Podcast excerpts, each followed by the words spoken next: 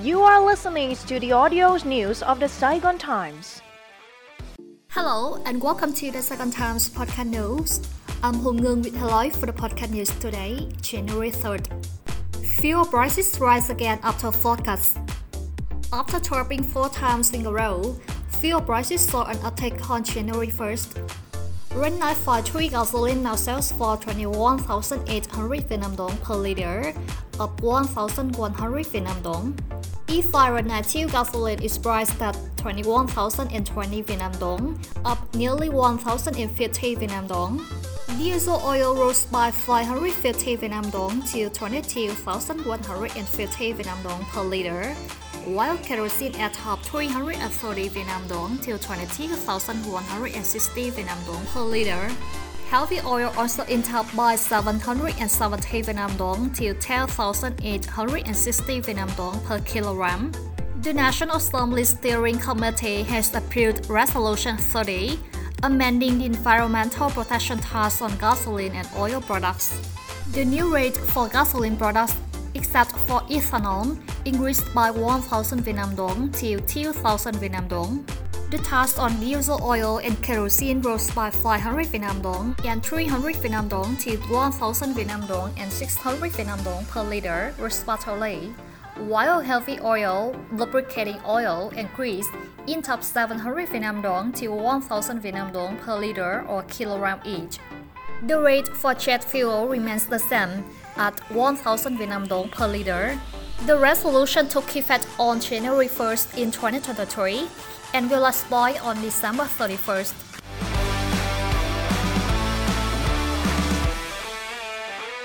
Prime Minister urges improvement and expansion of Dung Quất Oil Refinery. Prime Minister Phạm Minh Chính praised the positive performance of the Dung Quất Refinery in the coastal province of Quảng Ngãi. He urged the Vietnam Oil and Gas Group or To promptly undertake a facility upgrading project. He made the statement at a working session on January 1st with the Sơn Refining and Petrochemical Company, the operator of Dung Oil Refinery and a Petro Vietnam subsidiary. Prime Minister Chính emphasized the operational success of the Vietnamese-built Dung Quất Refinery, which has contributed to the country's ability to meet 70% of domestic oil and gas demands. Previously, Petro Vietnam requested approval for a 1.2 billion US dollar upgrade and expansion project at Dung Quất.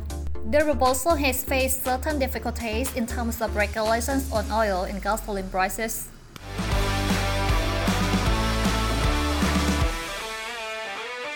Quảng Nam Vice Chairman detained over COVID-19 repatriation flights. Văn Tân, Vice Chairman of the Quảng Nam Province Government, was detained over allegations that he took bribes in the COVID-19 repatriation flights case.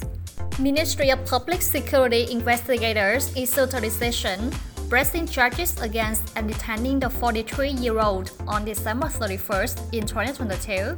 The arrest is part of the police efforts to expand an investigation into the giving and taking of bribes, bribery brokering, abuse of powers while on duty, and fraud at the Ministry of Foreign Affairs, Hà Nội City, and other provinces. Tân was accused of wrongdoings involving responsibility in a dozen legal papers that enable businesses and organizations to provide pet quarantine services at local hotels in Nam province. Previously, investigators from the Ministry of Public Security requested the officials of Quảng Nam province to supply material for the probe in October 2022.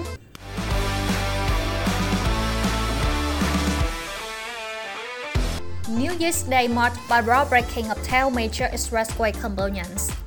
Vietnam celebrated New Year's Day by simultaneously launching work on 10 components of the second phase of the big-ticket North-South Expressway project.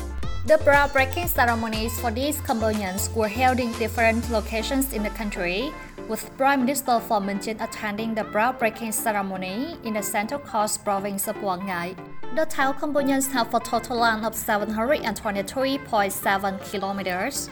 Their total cost is estimated at nearly 147 trillion Vietnam dong, equivalent to 6.23 billion US dollar.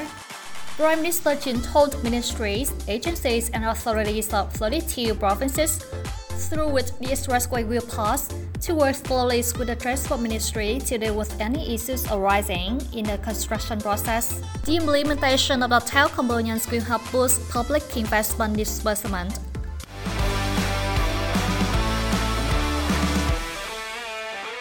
Employment slumps in the last quarter of 2022. Vietnam's job market has seen a sharp decrease in demand in the last quarter of 2022, with workers finding it challenging to seek new jobs, according to a report released by Navigos Research, a recruitment firm.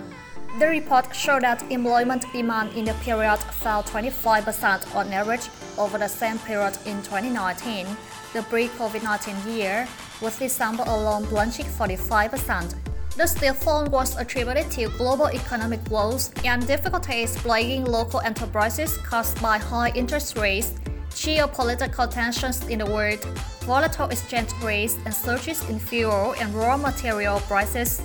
The publishing industry recorded the sharpest decrease at 65%, while several others witnessed a decrease of over 50%, including construction at 55% purchasing, supply and material transport at 53%, and sales and marketing at 50%.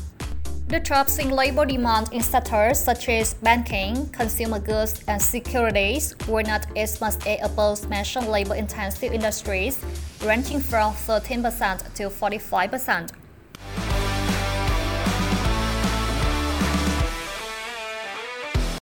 That's all for today. Thank you and see you in the next podcast news.